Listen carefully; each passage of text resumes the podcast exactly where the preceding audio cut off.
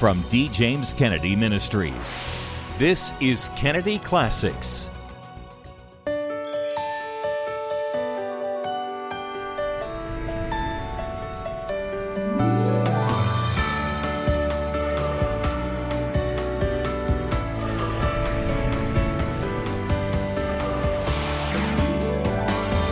Welcome to Kennedy Classics. I believe in God the Father Almighty. The words of the Apostles' Creed provide a strong antidote to an increasingly anti-Christian culture. The Apostles' Creed distills for us the essence of the Christian faith that has been held, believed, and loved by the Church for many centuries. From D. James Kennedy Ministries, the book Knowing the Whole Truth, Basic Christianity and What It Means to You will help you stand strong in your faith in a culture that wants to tear it down. In this classic book from the Deeper Walk series, Dr. Kennedy sheds bright light on the essential Christian truth found in the Apostles' Creed. I believe that it was necessary that we once again declare our faith in the great central and basic tenets of the Christian religion. His compelling stories, personal anecdotes, and stirring testimonies offer solid food for both the mind and the heart. Contact us today to receive your copy of the book, Knowing the Whole Truth, that can only be obtained through D. James Kennedy Ministries.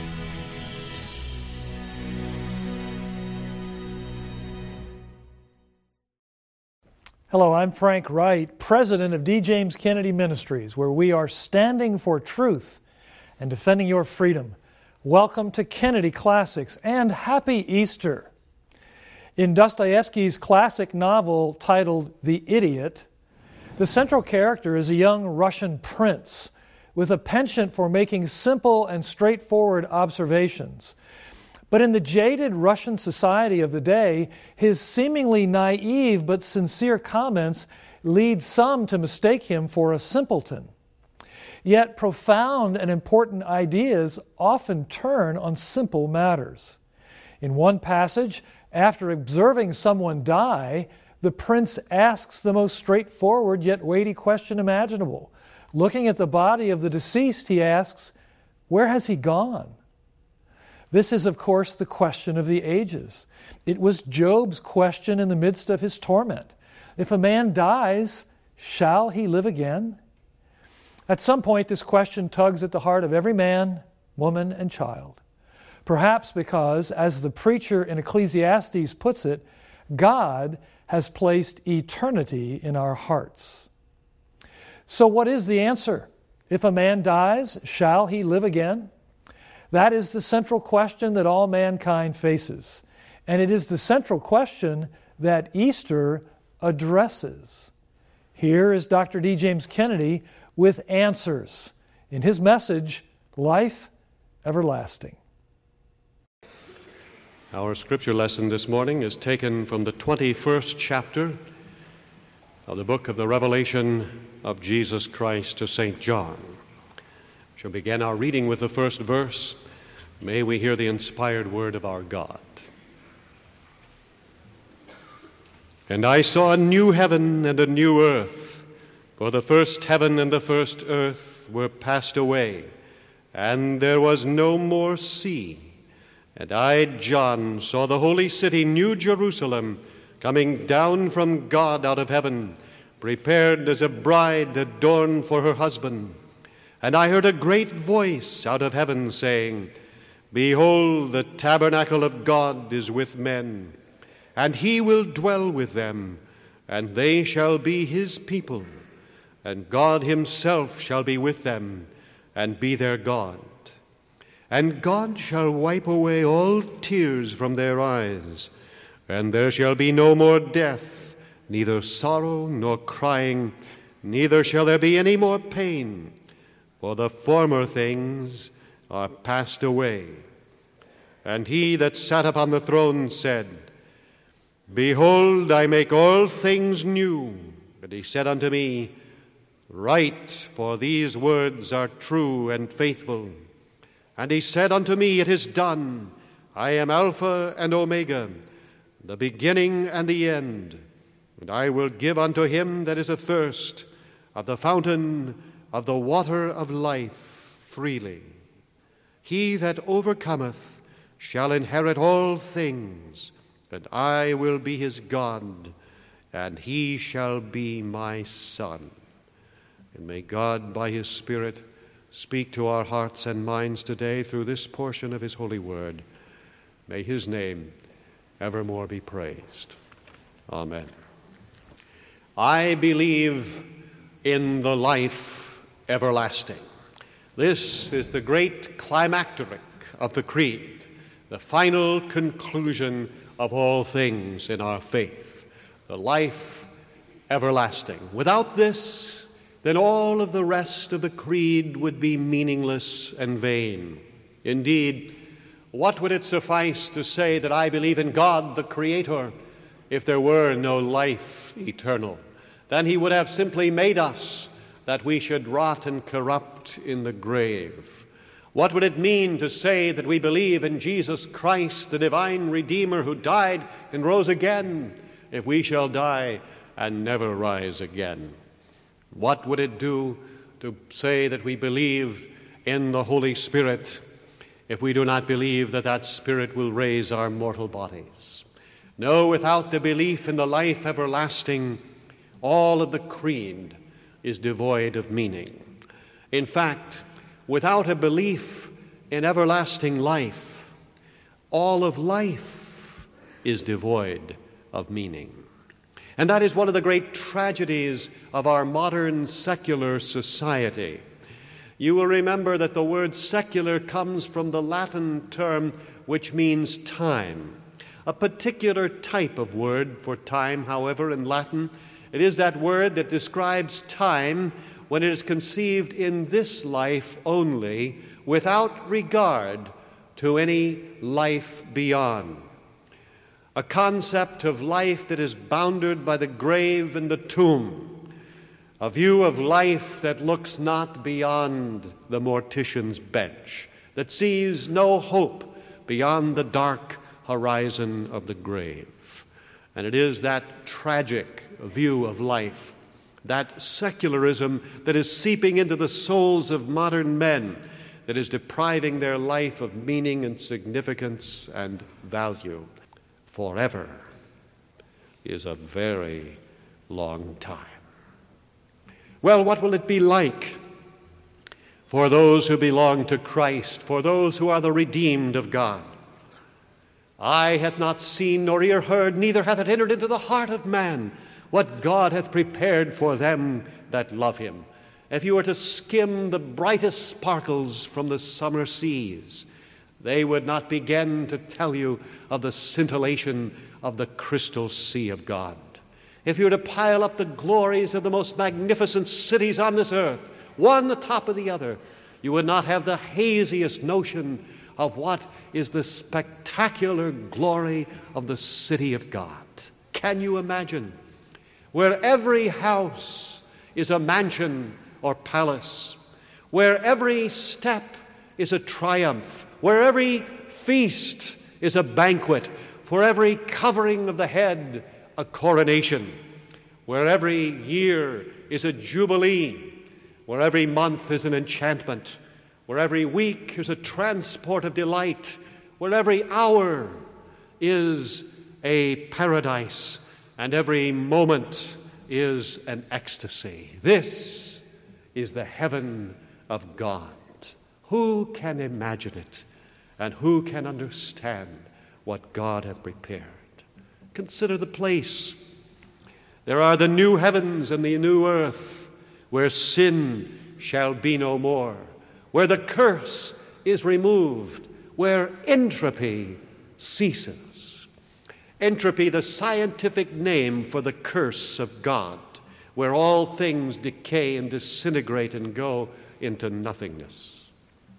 But the day will come when the great angel of God shall reach down a mighty hand and take hold of the wheel of time and shall proclaim time shall be no more. And in that moment, the curse shall be lifted and entropy shall be gone. For you see, entropy is simply a measure of time. If you were to have seen me 30 years ago and then see me today, you would know that time had passed, but because of the effects of entropy. Every measure of time is simply a measure of entropy. And when time shall be no more, then the curse shall be gone from the world. From the new heavens and new earth, for that will be the abode of the righteous, as the greatest of theologians have always maintained, not merely in some heaven above, but upon a reconstituted and paradisical earth, throughout a whole new universe, will be the home of those who have been redeemed. And then there is the holy city, New Jerusalem, descending out of heaven as a bride adorned for her husband. What a glorious city that is. What is it like? Well, we're all familiar with the fact that the Scripture says that the city of God, the New Jerusalem, has streets of gold, gold which is clear as glass, gold like crystal, towers of crystal gold, spires reaching up into the crystalline skies, made of pure and transparent gold. What a magnificent city that would be. We can't even imagine the glory of it. What architectural marvels will be there? Can you imagine that the God who fashioned this entire universe would be outdone by someone like Frank Lloyd Wright? What amazing examples of architecture will be seen in that marvelous city of God. And the gates are made of a singular pearl, the 12 gates each made of a singular pearl. Magnificent beyond description. There is no dirt or dust or refuse in that city whose streets are translucent gold. No, there is no dirt in those halls of alabaster, in that city of ivory and gold. It is beyond my ability to describe. Also, there will be magnificent parks, for we are told that it is a paradise. And paradise comes from the Persian word paradiso, which means an enclosed garden or park. And we shall have returned to that Edenic bliss, and in that park there will be no fear of muggers and no darkness at night, because there will be no night there, for the Lamb will be the light thereof. Ah, the glories of that place have never entered into the heart or mind of man. But I only hope that some dim explanation of what God has told us may indeed ravish your heart with the desire to go to a place which is far better than any we have known here before. And what will the people in that city be like?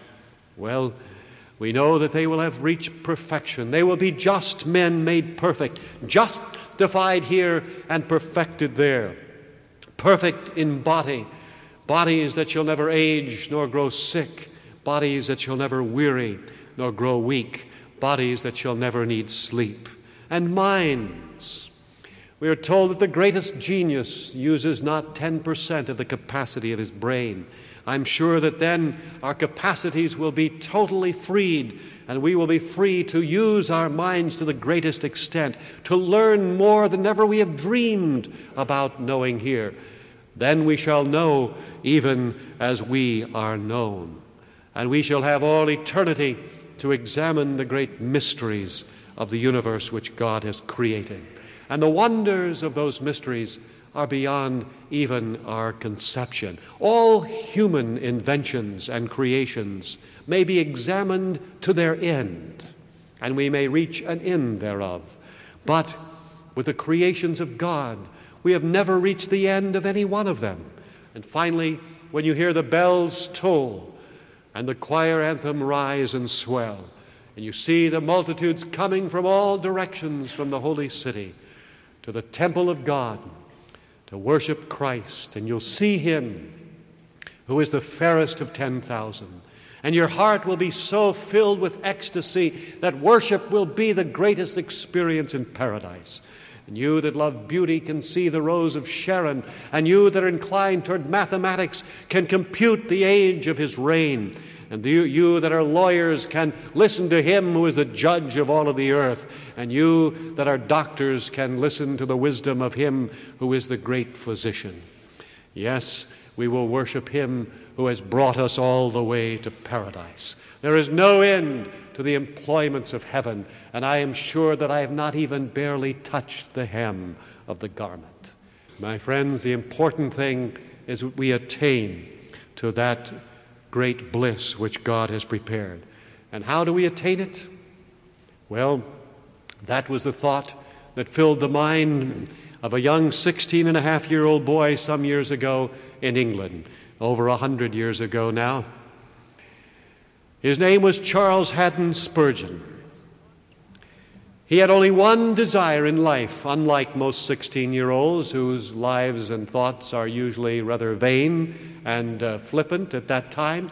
But his one desire was to attain to eternal life. And he went from church to church and listened to preacher after preacher with little or no help at all.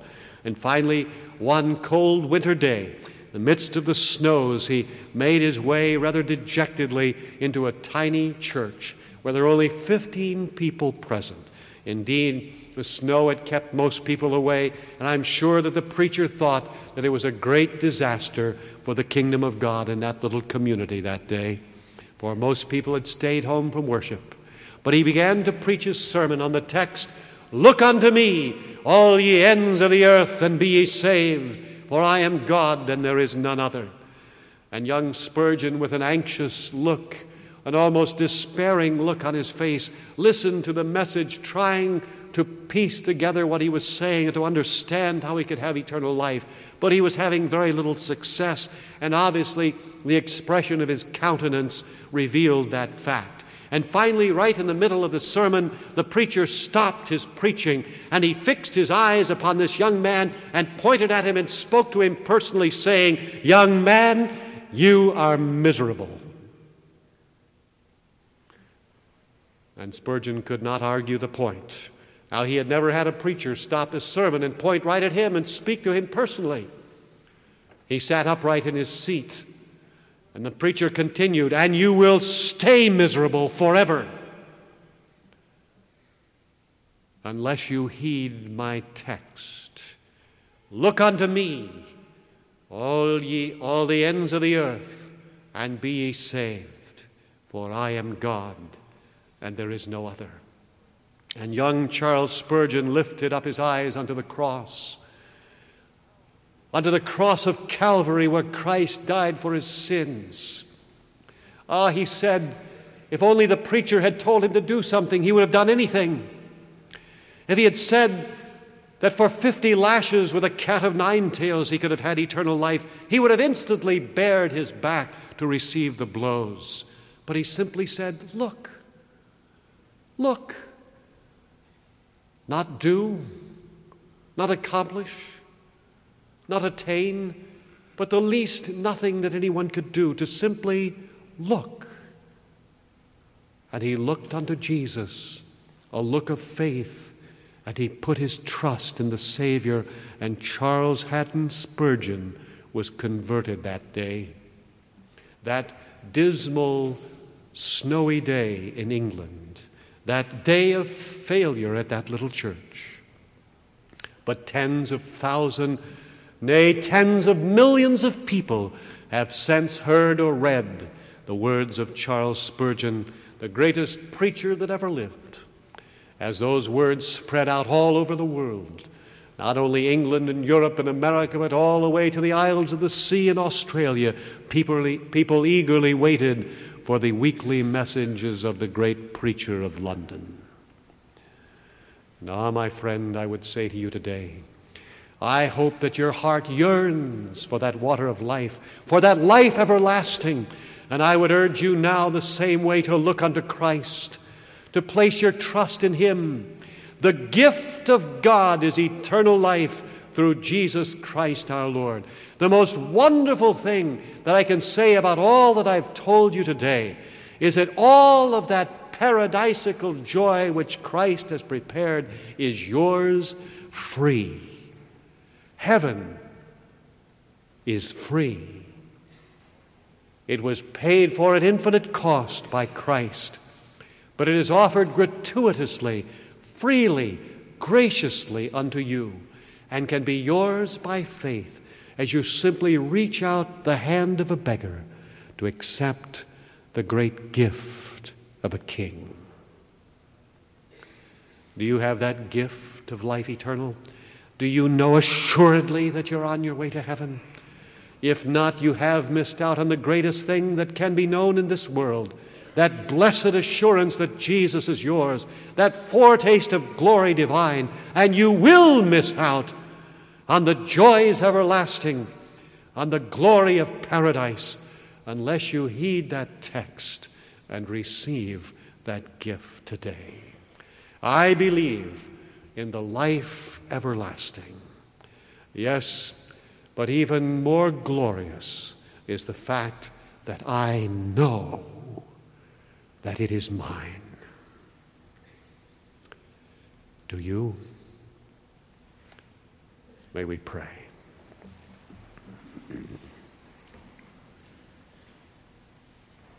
O God, infinite is the tragedy of a single soul that misses paradise. O Lord, may no one be in doubt, may no one be unsure, but even this very hour may they say, O Christ, thou blessed Redeemer, it was for me that thou hast suffered and died. It was for my sins that thou hast agonized upon the cross. Thou hast purchased paradise for me, and right now, by faith, I accept it as a gift. I do not deserve it. I never shall. But throughout the endless ages of eternity, I shall sing the praises of thy grace. In thy most blessed name, amen. A blessed and happy Easter to you. I'm Rob Pacienza, Senior Pastor of Coral Ridge Presbyterian Church, which was founded by Dr. Kennedy. I hope that you just prayed that prayer with Dr. Kennedy, surrendering your life to the resurrected and living Christ. If you did, this will be an Easter you will never forget. I encourage you to write down the date because it's your spiritual birthday, and it's wonderful to have that reminder of when you began your new life in Christ. And we have a special gift to help commemorate this day. It's Beginning Again, the book that Dr. Kennedy wrote to help new believers grow in their faith. We'll send you your copy when you write to our address or call our toll-free number. Just ask for Beginning Again, and may God richly bless you this Easter. As Dr. Kennedy reminds us, the gift of God is eternal life through Jesus Christ our Lord. On this Easter, we celebrate the central claim of the Christian faith that, as the Apostles' Creed says, the third day he rose again from the dead. Because of that, we can celebrate, as the great creed says, the forgiveness of sins, the resurrection of the body, and the life everlasting. Yet recent polls have shown that huge numbers of self-identified Christians don't grasp these basic truths of the faith. The life mission of Dr. D. James Kennedy was to preach the gospel and help people understand powerful, transformative biblical truths like those contained in the Apostles' Creed, which tens of millions will recite in church this very day. In these days, when Christianity is becoming more unwelcome in America, and when regard for truth seems to be on the wane, it's more important than ever for Christians to be solidified in the central doctrines of our faith. Nobody was better able to take deep and complex theology and make it clear and understandable than Dr. Kennedy. And that's what he does in a book we have just published in our Deeper Walk series called Knowing the Whole Truth, Basic Christianity and What It Means to You. In this book, Dr. Kennedy unfolds each declaration of the classic Apostles' Creed, shining light on each key Christian truth and what it means to you. We will send you Knowing the Whole Truth as our thanks for your generous donation to the ongoing work of this ministry. Simply write to us at D. James Kennedy Ministries, Box 11164, Fort Lauderdale, Florida, 33339, or call toll-free 888-332-3069. Or you can go online to DJKM.org. Knowing the Whole Truth offers solid biblical food for both the mind and the heart from one of the most respected pastors of our age, as Dr. Kennedy discusses this bedrock statement of historic Christianity. And if you're able to give a generous donation of $60 or more, we will also include the audiobook version of Knowing the Whole Truth on a 6-CD set, a powerful companion to Dr. D. James Kennedy's classic book. The audiobook of Knowing the Whole Truth brings the text alive and makes this vital resource available to you as you go about daily life. Plus, we will also include a 3-pack of our Truth in Action Q&A booklet, Did Jesus Rise from the Dead? Perfect to share with friends and loved ones. The historical truth of Jesus' resurrection and the solid reasons for believing in it. That's the book, Knowing the Whole Truth, Basic Christianity and What It Means to You by D. James Kennedy, plus the 6-CD audiobook and the 3-pack of the Q&A booklet, Did Jesus Rise from the Dead? All as our thanks for your generous donation of just $60 or more. And as you donate, you will be helping us to broadcast gospel truth to a nation that is deeply in need of it. Simply write to us at D. James Kennedy Ministries, Box 11164, Fort Lauderdale, Florida, 33339, or call toll-free 888-332-3069, or go online to DJKM.org. I'm Frank Wright. Thank you for joining us for this edition of Kennedy Classics. Happy Easter to you, and we'll see you next time.